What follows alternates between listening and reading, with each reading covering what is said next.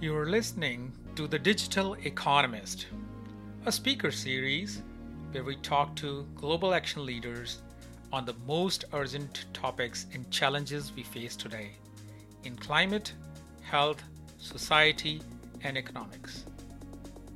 I'm Arvinder Singh, a technology entrepreneur, and along with our founder Navroop Sahdev, I'm sitting down with global leaders to talk about their journeys, how they envision the future, and how their work is creating an impact.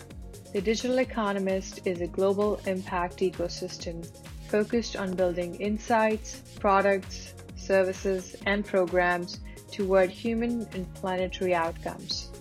Launched at Davos in conjunction with the 50th annual anniversary of the World Economic Forum, we are a multidisciplinary impact platform where ideas are born, nurtured, and implemented to create a better, thriving world.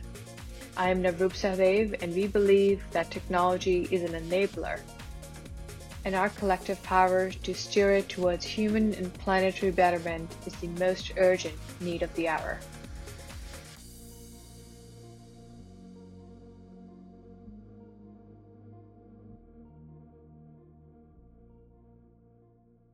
Hello, everyone, and welcome to another uh, episode in uh, the Digital Economist Speaker Series. Uh, the Digital Economist is an organization that generates actionable insights and builds products and services for a human centered digital economy.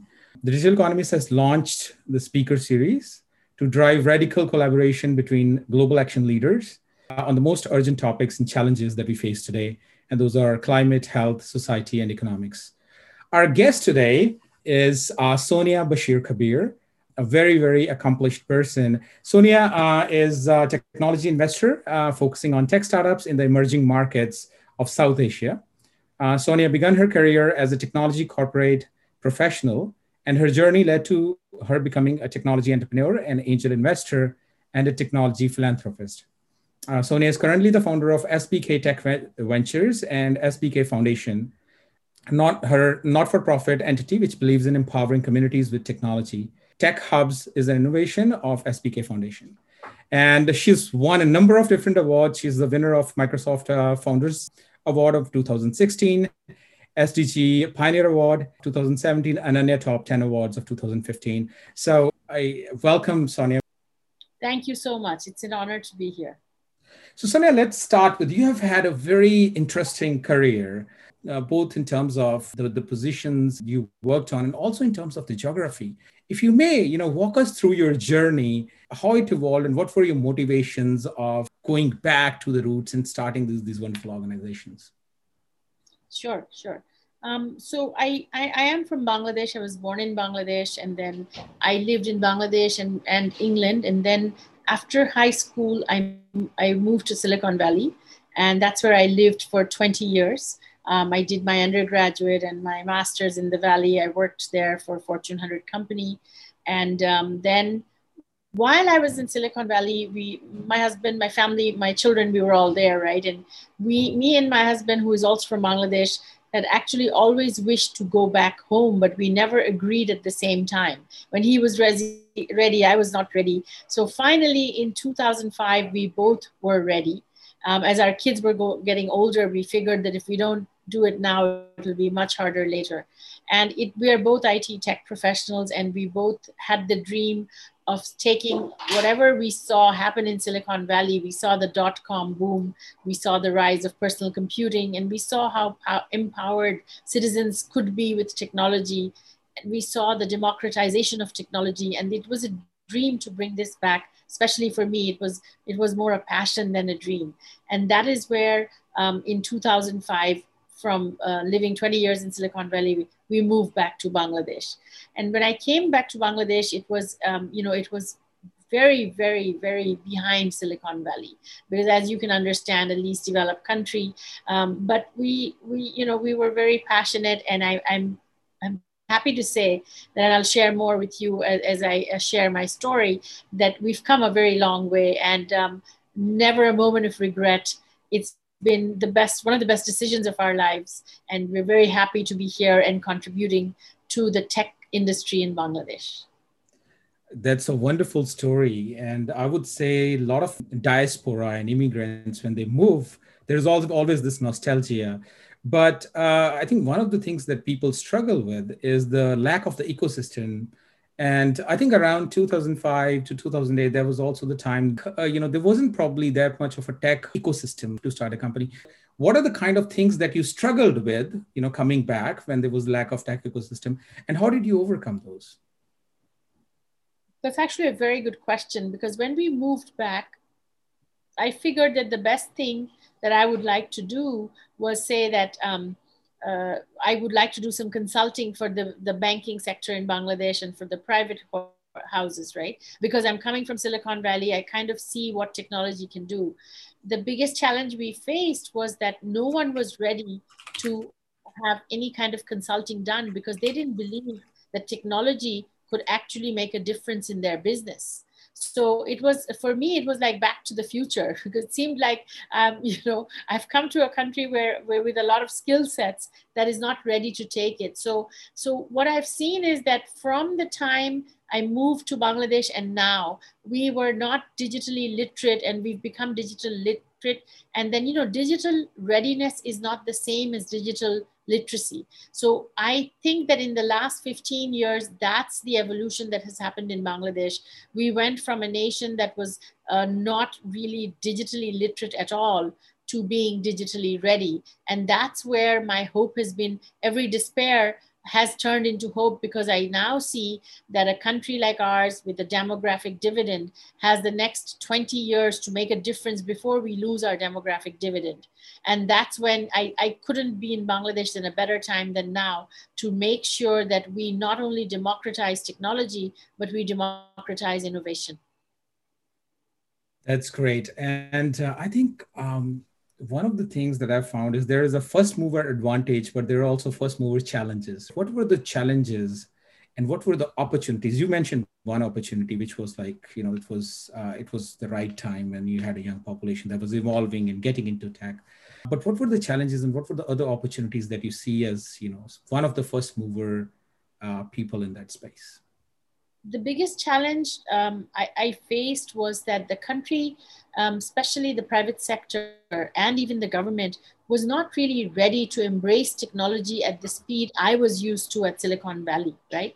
Um, and it, it, and it went a bit deeper than that. It was not just about embracing technology because it was cool. It was about believing in technology and that technology can help a country leapfrog um, and move from a least developed country to a digital um, you know, digital economy or a middle economy. Um, so the challenges that I initially faced were, were difficult. And that is one of the reasons where I chose not to start my own venture or my own startup because I, I had a very steep learning curve and I decided to work for companies. So I worked for the biggest local SI in Bangladesh. And then from there, I worked, I worked, worked in Microsoft and in Dell. And those actually helped me learn that even though my Microsoft had had the best of products, even though Dell had be- the best of products. If the country was not ready to um, accept it, we could we could just you know keep on trying. So the phrase that culture eats strategy for breakfast was very much something that came to life for me when I moved to Bangladesh because I'm so used to 20 years in Silicon Valley, right? I'm used to the fast pace. I'm used to any latest technology that rolls out, everybody just kind of jumps into it. And then I realized that no, I have to unlearn a lot of things that I've learned, go back a few years. But happy to say that that that challenge now is is giving me a lot of hope because right now um, I, I'm uh, currently i'm a tech investor. I've been an angel investor since 2017 and i have investments in 25 tech startups and i have seen 10x growth in three years in across the startups. So that's because i'm firstly i'm early stage seed investor and then secondly the, the, the digital readiness has made citizens become aware of what technology can do. The government is aware what technology can do. And now they're using technology to improve their life or to improve their livelihoods. And that's the change that I guess I've been waiting for 10 years in Bangladesh that I've seen now happen. Uh, so once you, you know, you decided you were in Microsoft leading the whole effort, uh, in in that part of the world, and then you decided to jump, uh, you know, start SBK Ventures or uh, you know start start on your own. So, what was the segment of the market did you focus in the beginning? What is was it B two G, B two B, or what is was it B two C before you became an investor? Um, so before I became an investor, when I was, you mean before I became a, a institutional investor, when I was an angel investor, I actually focused on B2B and B2C. B2G is a very big uh, play. And um, I, I, think the startup needs and you know bangladesh is a country with a population of 160 million people.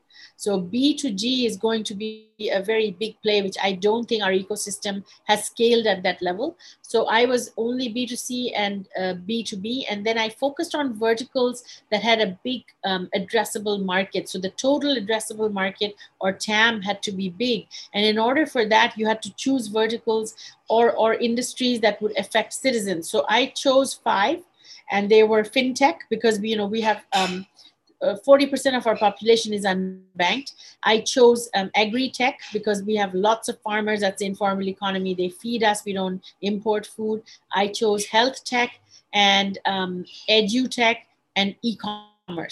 And um, I'm happy to say that I started these in 2017 and COVID happened this year. The digital transformation that happened with COVID in three months in Bangladesh would not have happened in three years. And all my verticals, 50% of my portfolio is ed tech, health tech, um, fintech, agri tech, and um, e commerce all of them post covid have done phenomenally well. I mean they they couldn't control the way they were scaling. So it has covid in one way has kind of taught the country our country especially in our part of the world south asia that um, you know digital is the future. And when you are stuck in in a situation when you're home you can make your payments you can go to school you can see a doctor and you can get your food delivered so these were things that were life changing. And I think my next fund, which is an institutional fund, I will continue to focus on these sectors because there is a huge growth opportunity. That is wonderful. That's wonderful to hear. So in Bangladesh, um, as an investor, uh, did you find uh, the kind of you know environment to um, or this kind of infrastructure in place to act as an investor, right? Um, the laws supporting it, and uh, you know what were the do you did you have any challenges being an being an institutional investor within Bangladesh? So um, that's a very good question because you know we still uh, till today we don't really have a proper VC culture, right? So that's being built. I myself am trying to build that locally, trying to talk to regulators and get a license. So the, it was a very informal way, but luckily because I lived in Silicon Valley, I worked for venture capitalists, I kind of had an idea of what an ideal VC structure or ecosystem looks like. And when I did just my part of the working as an angel investor with startups, I kind of built, tried to build that. So till today, we don't have a very formal VC structure, but we've come a long way. And, and I think, um, as I said, I couldn't be in Bangladesh in a better time than now. We are getting our licenses and we're getting we're getting that structure. We're changing the regulation. We're changing um, the policy so that foreign investment can come in and repatriation of funds is not a big task. Let's let's talk about one of the interesting things. I was looking at your profile. I found and it's it's inspiring as well is uh, your your organization you know the organization arm of the uh, of your venture and the rural tech hubs that it developed. For our audience, talk a little bit more about you know what the rural tech hubs were and how they operated and what was your motivation behind it. Thank you. So you know we we are a country with a huge population, but we have demographic dividend. 50% of our population is under the age of 30. And we also have data dividend right? Because 160 million people, imagine the amount of data you can be storing for any vertical, education, health, fintech, agri-tech, or e-commerce. So um, while I was working um, in Microsoft, I realized that the digital literacy was very important for youth, and especially for youth who are are not so privileged who are in rural areas because they cannot afford to go to these top English medium schools that give you computer lessons and teach you what technology can do. And that's where from Microsoft we took an initiative while I was there to do provide digital literacy trainings uh, to youth outside of the capital city. So we partnered with an organization called CRI, which is a think tank, and they had a, a platform called Young Bangla, which is that they used they had membership from all over Bangladesh of youth in this platform. And we actually trained together with Microsoft and Young Bangla, we trained 20,000 people on digital literacy, just the basics. And then I realized that once you've given them training, it's really really nice. You you give them a certificate they take pictures and you put it on social media. But then what happens after that?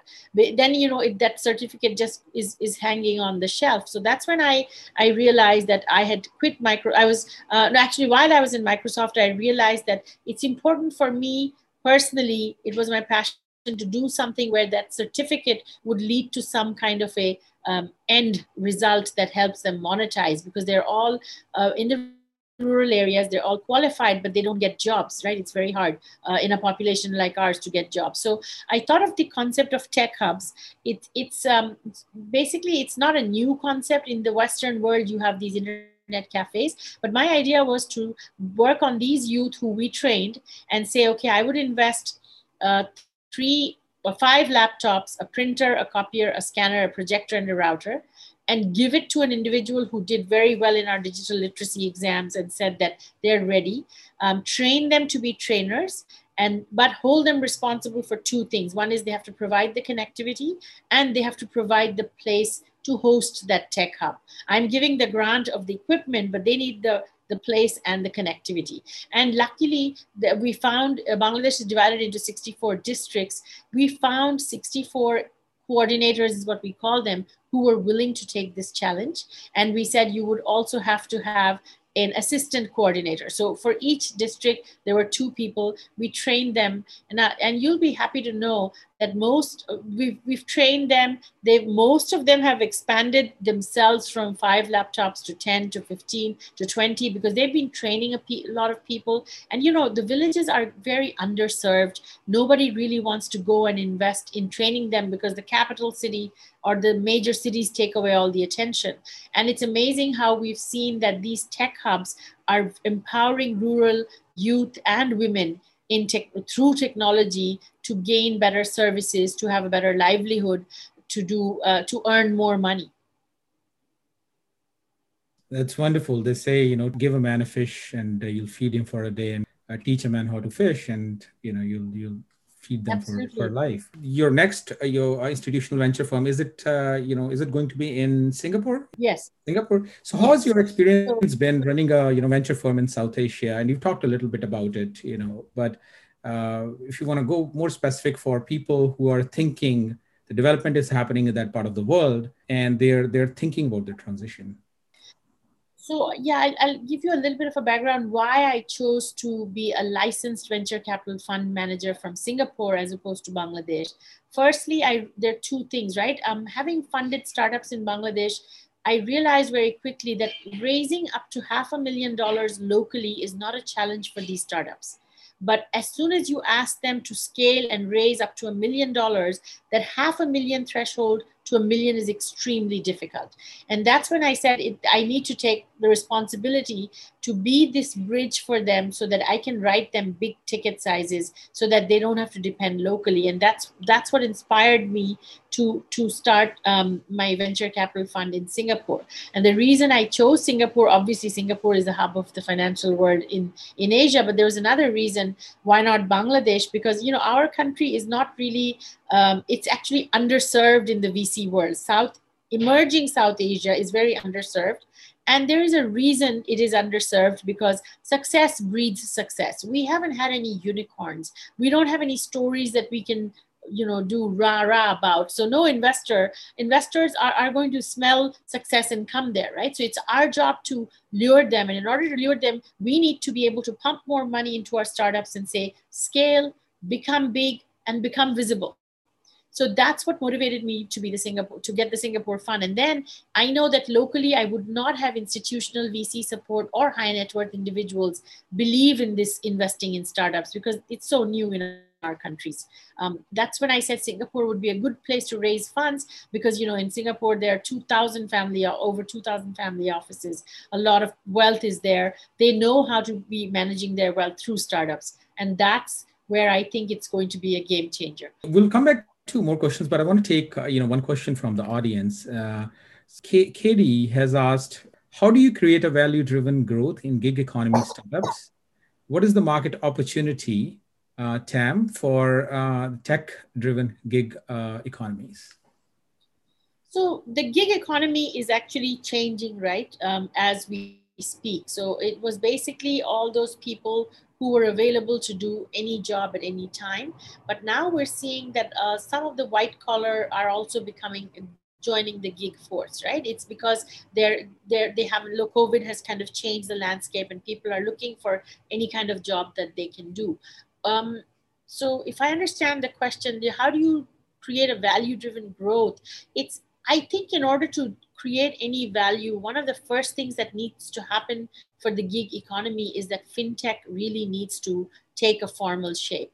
Because um, get making payments gig workers are going to be doing any kind of job anywhere any place anytime we're such a cash economy that it's very difficult to to you know transfer money. So a lot of the times people need access to cash on a daily or a weekly basis. So in order to create a value driven economy the first thing we will need to do is have a, a, a payment a fintech model model that works. And then secondly build around the ecosystem of a digital economy right? So that anybody can be part you just plug and play do whatever job is required and then you grow.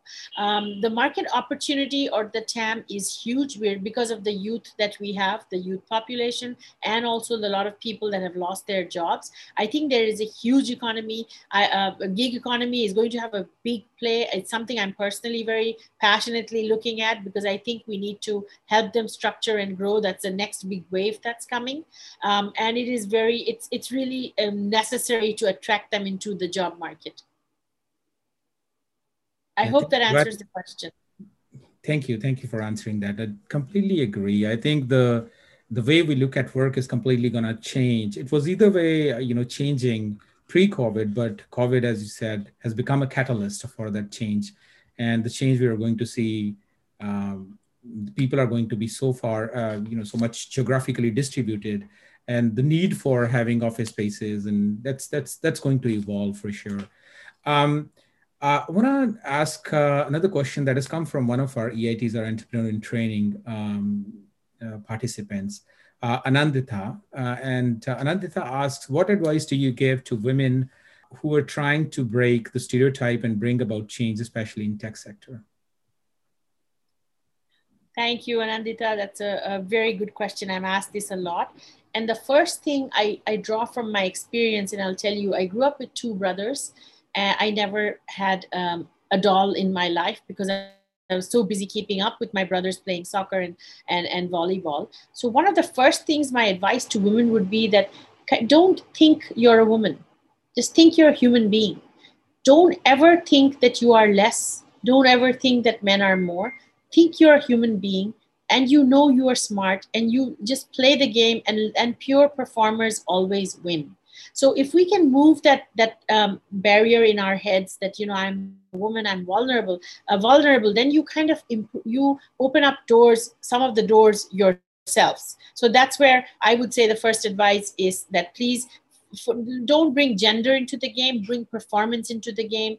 And and also i tell employers that don't hire women because they are women, because you have affirmative action. Hire them because they're good, because we all want to compete with our on merit. We don't want any favors. And the day women, we we will we will all stand up and say, you know, I work in a man's world, right? Technology was very male driven. I competed with men to get whatever job I wanted and I did get it.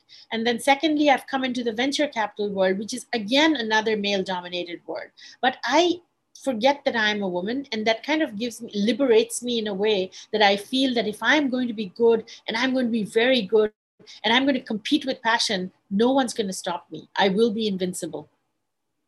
Yeah, I think that you make an excellent point. Actually, in the last company that we, uh, you know, last startup uh, that we started, and we were all four male founders. The very first employee we hired, uh, you know, was this, uh, you know, wonderful girl and uh, we didn't hire her because you know she was a woman but because she was an olympian. And so we had two competing uh, you know um, interviewees. One of them was technically a little bit more sound but uh, you know we knew that the kind of commitment and grit that this person would bring would be would far outweigh you know a little bit of tech advantage that the other person had. So i completely agree. I think employers need to look beyond the gender stereotype and look at people as humans and then you know just look at it in, in a sort of equal, equal, equal, equal way when they're looking at candidates.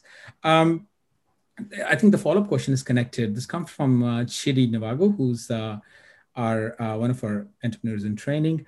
Uh, he asks, you currently sit on the board of Shakti Foundation for Disadvantaged Women. I'm curious what uh, what is uh, personally your greatest accomplishment in your fight to help women and girls from disadvantaged communities to live a normal life. So I'm happy to share this um, story, and this is why I think um, one of the reasons was I was recognized as one of the 10 global SDG pioneers by the United Nations Global Compact. Is um, while I was in Microsoft, we decided it was my personal passion that while we were training the youth, I also wanted to train women. And the government had these union development centers where there was each union development center, UDC, had one female employee and one male employee, or actually male entrepreneur who were given the space and said, build your business around here. But you know as as as any government it, it's they're so high level they they kind of give you a computer and say i've given you training now you build your business. It's not that easy right? You a woman from the villages she can't just overnight build a business on technology which which is so new. So we uh, so it was it was um, uh, my passion that saying okay I have a role with Shakti Foundation, which is really a microfinance um, uh, entity, right? They give small loans to women so that they can carry on their businesses. But those women all do businesses which are very typical agri or, or sewing or cooking. Um, and it was my passion, and it still is to bring them into the tech space. And then I figured before my Microsoft role, I was in Dell. And Dell, as all you, as you know, is hardware. And most of the times when we had any issue with a repair, it was always a call center. And now all of you know you dial level one support is they read 20 questions and they refer you to level two. And then level three is when somebody comes. So I figured, okay, what if I train um, women? So we took three and a half thousand women. We trained them on, on not digital literacy, but on how to be a level one tech support center, a call person. And we gave them a laptop and we said, okay, these are the spare, a little bit of the spare parts that if what if uh, a, you know if your level one support what it is does if your windows is not working your system is frozen you reboot things like that. And so it, it was so amazing that we we trained three and a half thousand women but out of that a hundred women came forward. They actually took a loan to buy a few spare parts for the laptop. And then i connected them with dell service centers and they were providing level one support from their villages from their home and i still get goosebumps when i say that. But you know these they are these are capable people who have never been given the opportunity. So that's why my focus is on rural saying women and youth just show them the money and then see how it that's our job. We need to open the tap for them which i don't think we do enough of. So if that yeah. answers the question. Absolutely absolutely. It's so so great to hear. I think um, it's the, the, the building of the ecosystem becomes so important, especially when you're you know um, uh, when you when you're trying to break into a completely you know uh, new uh, domain and you know new world. Uh, and I think you are you're basically building an ecosystem where now people can evolve, right? Once they start, uh, you know, once they start, once they get a taste of what it feels like, you know, to get into these new ventures, they can evolve on themselves. Um, so I think that that's a good segue to the next question, which is, um, uh, and this one uh, comes from uh, Ranjini Sridharan, who's also, she's an entrepreneur, fintech entrepreneur in one of our EITs. Uh, Ranjini asks, how does culture play a role in creating entrepreneurial ecosystems in South Asia? And what, what is working and what can be improved?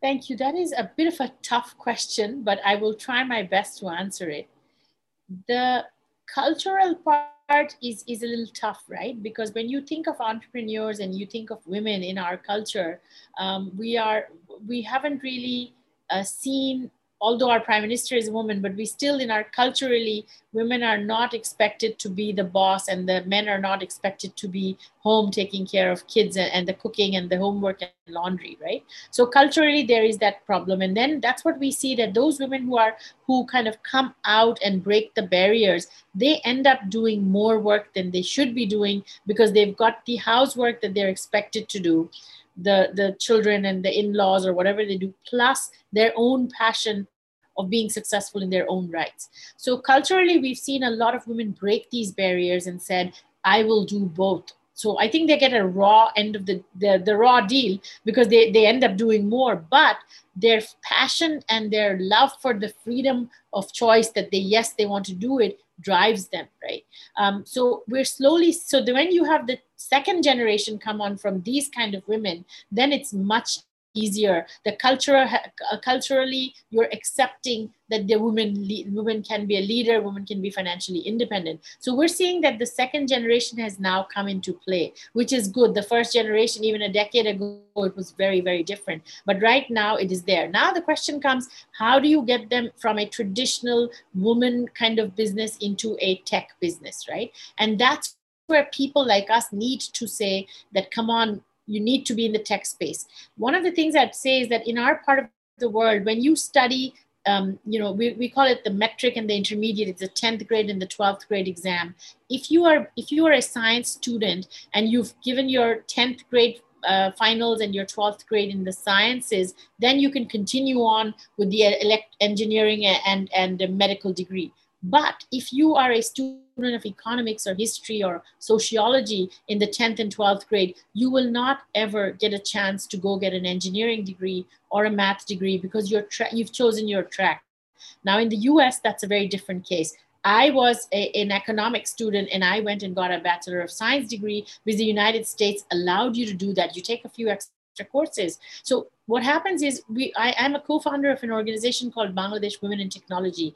One of the big things is my role was to go to fifth and sixth grade girls in schools and say STEM, study sciences, stay in the math course so that you don't get yourself out of the game by the time you finish 12th school 12th grade right? And then we offered these things called internships where they'd come and spend a day with me. It was just one day um, externship sorry not internship. It was just one day so that say look I, my job is not a rocket science. If I can do it, you can do it. And that kind of worked a lot because we saw that the women were understanding. So to encourage women to to be in the tech space, I think you have to kind of fear uh, that address the fear or break that fear of science and math. We can't do it. It's hard. And then and do that by showing in the end that if yes, you've stayed the course, it, it's if i can do it you can do it. So and then the second thing is giving them some practical experience. Like we give a lot of women two things we just finished data digitizing. It's a very simple thing. You photocopy you upload to the cloud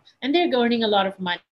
The other thing is we're teaching 100 women next week how to make a video and edit the video on your mobile phone because that's another thing that's going to be very interesting. So, so the two things, right? Encourage young girls to study STEM. And secondly, those who have come out with technology is just ubiquitous. It's just an enabler. You know you don't need to be a rocket scientist to have a tech startup or embrace technology. So that's when we offer services and say come look at this. You can do it. Others and so give them a taste of what technology can do. It's not that hard. Yeah and also i think the the, the the ed tech space is evolving in a, in a very different way. I have uh, I had a chance to teach uh, in a boot camp a long time ago and build its curriculum. And one of the things we saw is uh, you know we would take people from uh, generic degrees and you put them through you know very rigorous curriculums. At the end of it, uh, you know you will have them start with tech jobs and now you know years later i see them and on you know some of them are tech architects some of them are uh, you know on a you know tech managers. So it seems like you know the even the the the evolution of uh, uh, how you you know choose or how you get into tech that is evolving at a very fast pace as well. Um, i want to ask our next question. Uh, this comes from maria. Um, and maria is also one of our eits uh, she asks uh, you have, you've had plenty of initiatives for social empowerment through work I wonder if there is still a mission you would like to embark on that is perhaps in the back of your mind waiting for the right time. Thank you. I actually do. And I'll share what it is that I'm very passionate about the missing middle. The missing middle are the micro, small, and medium entrepreneurs who are too small for a commercial bank as a client and who are too big for uh, microfinance institutions like Shakti Foundation. Currently, Bangladesh has a digital uh, as a lending gap of $39 billion. If that gap was fulfilled, we would move our GDP at least one percentage point. Now, why do we have a, a, a lending gap? It's because 60, uh, you know, 40% uh, of the population is unbanked, and they are the people who are driving the informal economy. So I think fintech has a big role to play. Financial inclusion. Now, how do you suddenly get these non-banked or unbanked people to become bankable? Right. That's where a technology i think i want to be part of that has a big role to play it's because right now why aren't they being served because they have no credit history people don't know what their KYC is. They're living in the villages. A bank doesn't want to take a risk of onboarding a client. And when you ask the villager that can you open a bank account, the 21 page KYC kind of freezes that person. So what I'm I feel that fintech is going to come and be a game changer where we will do alternative credit scores. We will provide digital lending we will provide we will look at the informal way of how they operate with their money for example a microfinance is very informal lending study that build an algorithm to feed to the banks so that there is a play here of doing alternative credit score and that's i think my my next future project will be evolving around something here where the missing middle are no longer missing. And they are the bulk of our economy, where the digital lending gap is fulfilled, where fintech comes in and makes a very uh, innovative way uh, or innovative solution to financial inclusion and also um, you know, addressing the lending gap. I think that's an interesting problem. And uh, there might not be uh, what you call the data capital that exists in such rural communities, but I think there is the other aspect uh, that exists is the social capital, and I think it'll be an interesting play if a startup comes along and you know measures that social capital to find out uh, you know how investable or uninvestable that particular you know startup or individual is i think that also leads to our next question which comes from one of our attendees uh, joel hodroff it's a little bit longer question, so I'll just read it to you. As a single example, food is an abundant reno- renewable resource, while uh, global agribusiness is one of the most powerful industries on the planet.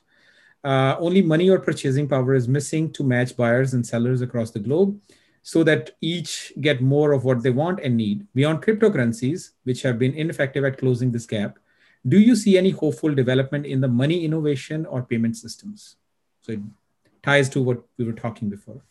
Yes, so uh, I will link this um, question to the answer I just gave. That uh, the innovation that I see is in um, in bringing in the uh, in bringing in in um, digital lending through alternative credit scores. But I also see uh, that in the payment systems or in the banks, I see that that uh, traditional role of a bank will also be evolving, right? So the question a lot of people ask is, will banks die? Will fintechs rule? And uh, the way I see it, especially in our part of the world, is imagine the bank as a ship and a fintech as a speedboat a, a, fintech can go to many places that the ship cannot because of the infrastructure. Like I just gave the example, right? A fintech can do digital lending and get clients onto the ship and say, okay, I've done your alternative credit score, and now you can become, um, you know, you can serve this client who was pretty much unbanked or unbankable.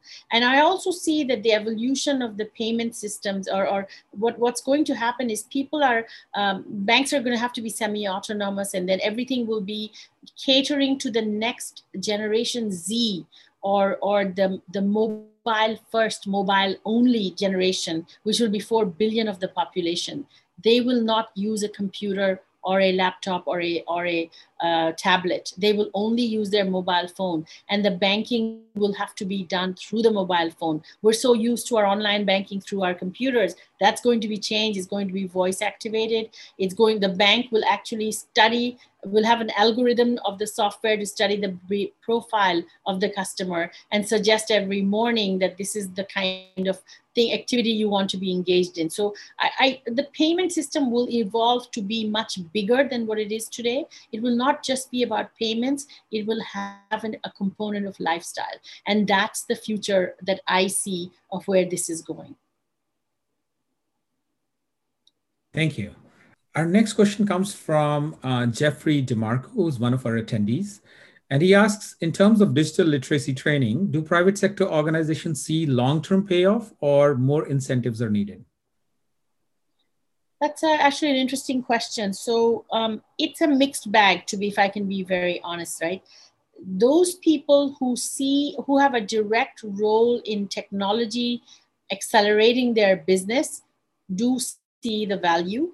Um, and then the the other the, the challenge that we have is and i'll be very honest with you is even if private sector wants to train 1000 women and they come to my foundation sometimes uh, and say we want to give this training can you do it and i try to get these women together they actually do want incentives right so they're so used to because our system is such that firstly five years ago when you wanted to give when there was a un project and you needed to get 100 women somehow and give them this training to get your un kpi done or any international kpi done these women were not motivated to come for any kind of training. They were not even interested. But if you gave them per diem you gave them lunch and then you gave and you said then you know and you gave them a, a, very handsome per diem then they would come. So they didn't come for the training they came for the incentives. And and i honestly think that those kind of trainings are not worth it. Meeting a kpi doesn't really lead to success. It's about kri or your key results indicator. How what have you done with that training? You know is it just up a, a certificate lost with with dust on the shelf? Or has it led to some kind of an activity that has changed the quality of the life of that person. So to answer this question um, private sectors uh, do see the payoff. The problem is how do you get these these people to take the training and to believe that this training will actually lead them to something uh, more meaningful? That's the challenge that we need to solve. That's the challenge that i solve on a personal basis because i'm not a big fan of paying money plus so first i'm investing in giving the training and then i'm going to give money to the person to say come and get trained. I have a problem with that. I, because i'm trying to build the fire from within saying i'm hungry for work i'm hungry for training. Somebody's giving it to me for free i need to go get it. Till we have that culture people will not want to do self improvement right? And i did see a question earlier on where they they asked about um, upskill and reskill I'm a big fan post COVID of reskill because whatever you've learned, um, upskilling does not necessarily make you pivot. This is the year where you pivot, especially for the gig workers, right? So I think it's important to reskill, to learn a new skill, and then just add it to your uh, tool of, of skills available.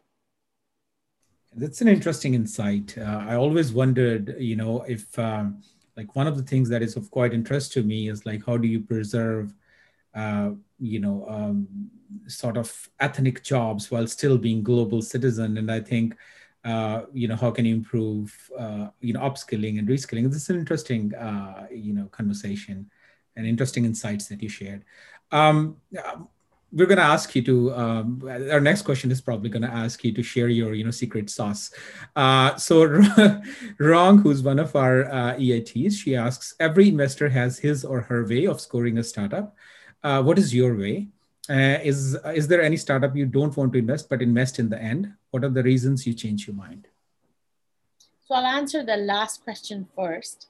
Um, previously, I, I I didn't think this way, but now I do, and this startup helped me think like this. So I'll, I'll give you the story. There was this there was a startup that was chasing me to invest in them, and i was frankly speaking not interested right? So i, I said no politely uh, but they kept coming back and they kept coming back and they actually got my funds. And i realized one thing that the kind of agility the kind of grit and the kind of resilience this guy showed is, is saying that i would that's a horse i want to bet on because he gave up on giving up. And that's a mantra for me now is like give up on giving up. Somebody says no, be shameless, go again. Go get them till you have them. So there is no need to see one no doesn't change anything. So it's important to to be um, persistent and and shamelessly persistent. It works. Thank you. Uh, I think I'm going to ask you another uh, follow up question. It just came to my mind. I'm curious. Uh, what is an average, uh, you know, uh, seed um, uh, check looks like in in Bangladesh? I know in in America, for example, North America typically varies. Most of the incubators varies anywhere between 100 and you know 30 to 160 to 200 thousand dollars. What is the typical seed investment check looks like, you know, in in South Asia? I would say it's um, fifty thousand um, dollars. It was for me, or a little bit below. Okay. Yeah. Okay. Yeah. Our next question comes from Varun Singhi, who's also our EIT, uh, our entrepreneur in training. I'm sorry, what uh, is EIT? Our entrepreneur in training. Okay. So okay, got yeah. It. So uh, the digital economist. Sorry, I should have clarified this much no in the problem. beginning. Yeah, we run entrepreneur in training program, and we have these global uh, participants, 12 global participants from in a very highly competitive uh, selection process. And uh, yeah, they're going through uh, the currently inaugural batch of our EIT program. So Varun asks, looking back, are there any indica- indications from childhood that foreshadowed your becoming an entrepreneur?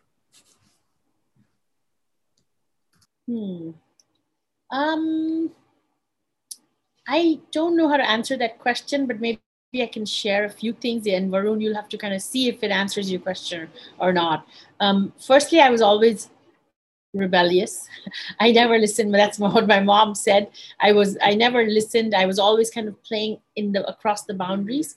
Um, but one of the things that I I did do, which which doesn't come across in my professional career, is I was um, it, we have a national team in Bangladesh. So I was in the first um, women's cricket national team. So the first women who played cricket for a private club and then made it to the national team, I was in that, and that actually shaped me in many ways. And I was also uh, in the in the national volleyball team. So these two, I think, sports kind of helped me realize two things that I think every entrepreneur should know. Um, I feel first thing is you will lose. There is never ever a team that has always won. So failure is a part of success. And the second thing I learned was even if it is your friend, when you're competing, there's no mercy. When you're on this other side, you forget who you are playing and you go for the kill. You you play to win. You don't play to lose, right? So these are two things that probably helped shaped me I honestly didn't know what what I would be doing. Um, but I, Varun, that's the closest I can answer your question. Thank you for that answer. Um, uh, I think uh, I have two last questions. Um, so Joel, uh, who's another entrepreneur in training from Spain, he asks, "What are your greatest misconceptions about investing in tech in South Asia compared to other regions?" What are mine or what are the? What are the greatest? Not not yours, but you oh. invested. Yeah. What are the greatest misconceptions about investing in tech in South Asia? Um, you know, I don't know if there are misconceptions. I think they don't know enough. Um, and as I said earlier, success breeds success. We haven't had any success story. Just to give you an example, India in 2010 had zero unicorns, mm. but India in 2020 has 30 unicorns. On the flip side, India last year received $15 billion in VC funding. Bangladesh till today has received $300 million. So that's that. If you look at that, right, why did India receive so much attention? Because they were successful. They were showing that their startups were able to scale across India. They were able to get people onto their app and make money. So as soon as you start making money, people chase you. Indian, that's what we say that we, we, we love Indian startups because they're being chased by VCs. Sequoia has an office in India. Sequoia is the world's biggest VC, right? They have established legal presence in India. Why? Because they know that this is where success is going to be. So what do we need to do? We need to show success, right? We need to be in the game. We're not in the game. Once you're in the game, you will get people to back you. So, in order to be in the game, we really need to have laser precision execution, deliver on our startups, show that we've got customer love, we've got a good product, we have traction, and then show some some results so that others can come and back us. So the misconception, it's it's just that we're underserved. There's no really misconception. And, and we need to kind of be dancing in front of them, which we haven't learned how to do. But that's what I want to do now in my role with the startups is like, come on. But in order to dance in front of people you've got to have good moves right? So that's what we're saying that have the right ingredients to be performing so that your lights on stage and you will be picked. I think that's a wonderful strategy, and I think given the growth of your, uh, you know, uh, your startups uh, in in the past few months, as you said, would probably help. Um, so my uh, second last question, we'll have one last small question at the end, is, uh, and this comes from Abidun, who's uh, who's one of our EITs. He asks, as a technology investor focusing on tech startups in emerging markets, what are some policies you would recommend to provide solutions to digital divide in the emerging economy? So, you know, some of the policies that are required is a, a point I had made earlier that digital readiness is very important for any sophisticated solution to be embraced by citizens. So if you do not have connectivity nationwide, if people cannot access uh, the app on the smartphone very easily, why would they use it, right? So it's important for the ecosystem. And a lot of these tech startups that I'm working on don't have any debt, they don't have any big infrastructure spending. It's all intellectual property like edutech, fintech, health tech, agri tech, e-commerce. So when they're doing this, if, a, if an e-commerce customer in the remotest part of the village is unable to order a product online because of connectivity issues, that is a shame because we've got a customer that that they who needs who has a demand. We've got a startup that can provide the supply. We've got technology that can make that happen. We've got back end payments integrated. We do not have connectivity the house of cards falls down, right? Because that is the basic ingredient. So connectivity and device are going to be the biggest things that policymakers need to make sure they, they, they, they supply. We don't expect them to provide the device because that is something the individual can afford in our part of the world. GDP growth is huge. Everybody can afford a smartphone, the prices come down. But the connectivity has to be there, whether it's data, whether it's, it's fiber. That's the policy that I think all the governments should take and unite in saying that connectivity should be like air in my opinion it should be free to breathe right it should be everywhere because that's you will see the power of what a citizen service can do. Yeah, I think completely agree with you. Um, so my last question is, what are the trends that are on top of your mind as in as a tech investor right now? You mentioned few of them, agri-tech, fintech, but you know, for this post-pandemic world, what are the trends that you're looking at? You know, what are the waves that you're seeing out there?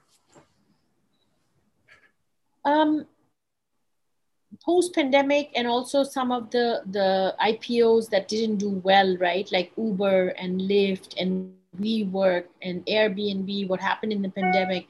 I think one of the things I'd say is that we've kind of gone to back to basics. It's like how my grandparents did business. I have uh, I have a, a book. I want to sell it for a dollar. If you if you pay me anything less, I won't sell it. But what happened with the customer acquisition uh, play going on was like, I have a book, it's worth a dollar, I'll give you 50 cents, and then you pay me 50 cents in two years. Or, or you know, it was like buying customer acquisition. Mm-hmm. That has kind of fizzled, and I'm very happy to see that because that was destroying the market right that mm-hmm. really and we still have some some effects of that so the trend we're seeing now and what vcs will see is like how solid is your business is there customer love do you need to entice the customer or the cust- are you serving a customer's need? If a startup serves my need i will not need to be enticed. So i think a startup what does a startup do? It solves a problem. So the trend is solve a problem for the masses disrupt with technology and have a transformative impact. Yeah, thank you. I think there was this trend of how how big a valuation you can become, and a lot of that was like how big your customer base can be, even at the cost of acquiring the customer is huge in the beginning. Uh, and it worked for some of the you know some of the larger organizations but yeah i'm, I'm glad that post pandemic some of that is going away because it was right. definitely and then if i can add the vcs have said you know what i'm not the gates foundation i want return on investment i'm not a charity so if I, you take my money you need to show me the return on investment very quickly so these trends are are going to be now they've come to stay because the market has corrected and, and that's when i think it's time for the pure performers to go there and compete and kill it. Well, thank you so much, Sonia. It has been great talking to you, and uh, you know, you taking the time on a Saturday to share with us, you know, all the learnings that you have uh, working in that part of the world, learn, you know, working in South Asia, and you know, building uh, a completely new type of businesses uh, you know. So we we greatly appreciate you you know coming to our, our talk series and we hope that this conversation will continue in the future. Um, thank you. I am truly grateful for the opportunity and for all the all the uh, the people who've asked questions. I hope i've answered it. Otherwise you I, i'm on linkedin. You can always reach out to me. Um, and i'm very very grateful. Thank you so much for hosting me. It was amazing well, thank you. And for our attendees, uh, you know, I would like to uh, remind that, uh, you know, on our website, we regularly publish uh, our Center of Excellence uh, publishes papers on variety of these, these topics uh, related to economics, future of work, and other topics that are going to affect the future of this digital economy. You can also visit our digitaleconomist.com slash speaker series to look at our upcoming you know talks and our upcoming speakers uh, you can follow us on social media. You can also provide us any feedback that you may have at info at thedigitaleconomist.com. And finally, you can also, if you have a speaker that you would like to nominate, you can do so uh, by reaching out to us on our email or on our social media. Uh, thank you so much. Thank you all for uh, joining us on this Saturday um, to, uh, you know, to attend this wonderful conversation. And we thank uh, Sonia again, and thank you for all for attending. And uh, see you in uh, in a future episode. Thank you. Thank you very much. Bye bye.